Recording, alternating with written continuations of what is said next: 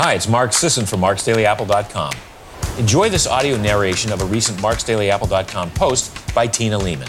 Subscribe to this podcast channel so you don't miss anything from the blog and read my daily posts on living awesome and much more at marksdailyapple.com.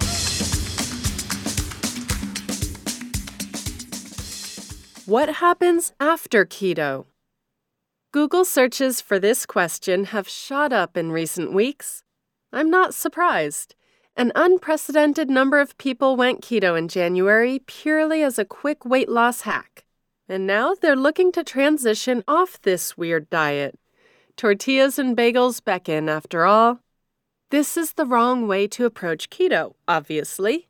It's not a quick hack. It isn't magic. And if it were magic, the magic takes a while to happen. Asking what happens after keto is the wrong question to ask. Here's my answer to all those folks who are wondering Keto is a reset, a keto reset, even. It's a return to the ancestral metabolic state, the metabolic state we were born into. Newborns are filthy with ketones, even on their relatively sweet mother's milk diet.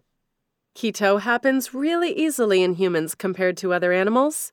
You go 12 hours without eating and then wake up in the morning, you'll have delectable ketones on your breath. It's almost like we're made for it. Then we enter the real world. We start sitting in chairs for half the day.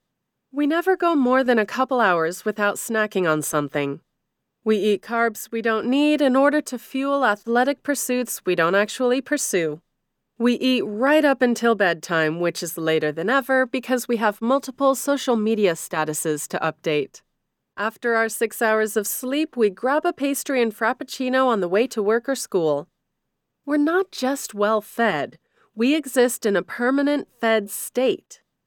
Since ketosis naturally occurs when we don't eat, ketosis comes fewer and farther between for the majority of people living and eating this way. When you fully commit to the ketogenic diet, you're committing to rebuild your fat burning metabolic machinery. The stuff you were born with but squandered. The stuff that fueled you for 10 hours straight without any exogenous input on those long summer break days. It's pretty enviable metabolic machinery to have. And while it takes at least four weeks and maybe as long as several months to really establish a solid fat burning infrastructure, once you build it, you have more flexibility. This is where after keto comes in. You can stay keto indefinitely. This could be necessary for certain people with certain conditions that really respond to keto, like epilepsy or neurodegenerative diseases. Or if keto just works for you, it might be the easiest, most sustainable way forward. Studies as long as five years show no negative side effects of long term ketogenic dieting, so, provided you do it right, I see no reason not to continue. If you're done losing weight and happy with your body comp, you can shift toward a more moderate carb intake, maybe 100 to 150 grams a day, depending on activity levels. Just be sure to reduce your fat intake commensurately. The weight loss will have cleared out most of the insulin resistance that naturally results from carrying extra body fat and improve your ability to handle a few more carbs. If you have weight to lose and keto was working, I'd just stick with it. Stay the course until you're where you'd like. If you have weight to lose and keto wasn't working, and you gave it an honest two to three months try, try something else. Nothing works for everyone, some people just do better on a moderate carb, lower fat diet. Most people eating these diets for weight loss probably shouldn't be and would do better on a keto approach. But this is a viable option if you've tried keto and it just hasn't worked. What you definitely don't want to do is return to the dietary habits that led you to keto. Yet I see people do this time and time again.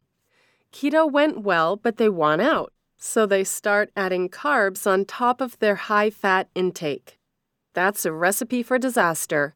Not only will you consume an incredible number of calories without even knowing it, butter just disappears into a baked potato.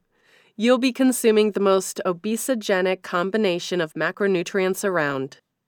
Consider what the standard American diet consists of essentially pulverized carbs fried in refined seed oils, sweet baked goods, fructose inside pulverized carbs baked in refined seed oils. Fast food meals, meager meat sandwiched between pulverized carbs, served with pulverized carbs fried in refined seed oils. Or pizza, huge discs of pulverized carbs topped with cheese. Notice a theme? Sound familiar? Not even choosing the cleanest, most primal sources of fats and carbs together make it much better. That combo doesn't work unless you erect an ultra intense, high volume training habit just to keep the junk at bay. And even then, you'll only maybe stave off some of the weight gain and create a whole host of other problems. If you're getting paid to do it, sure. But if you're a weekend warrior destroying his or her social life just to outtrain a bad diet, what's the point? Here's what I like most and what seems to work best for folks the keto zone. That's where your diet is fluid. You're regularly slipping in and out of ketosis. You're a bit higher, not high, carb one day to help with an intense training session and go right back to lower carb the next. And throughout it all, because you've put in the work necessary to build up that fat burning machinery, you're always great at burning fat. And you retain your ability to burn glucose and glycogen when needed. It's actually not that far off from how I ate before the keto reset. Same basic foods promoted and eliminated, similar macronutrient ratios. But with my newfound metabolic flexibility and the improvements in mitochondrial function, it feels different. I eat a little less, I'm a little more efficient with my calories, and I'm not getting any of the negative effects usually seen in die-hard adherence to calorie restriction. I'm still killing it in the gym, on the board, and on the ultimate field.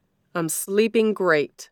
My cortisol levels are in a good place because my body isn't perceiving this way of eating as a stressor.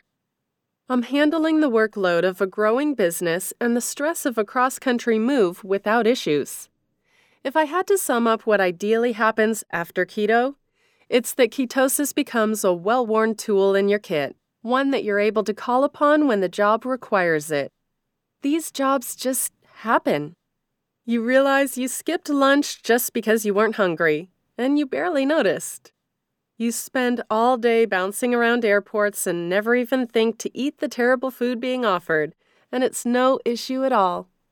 It doesn't even register because underneath the hood, your mitochondria are dialed in and producing all the energy you need from your own body fat.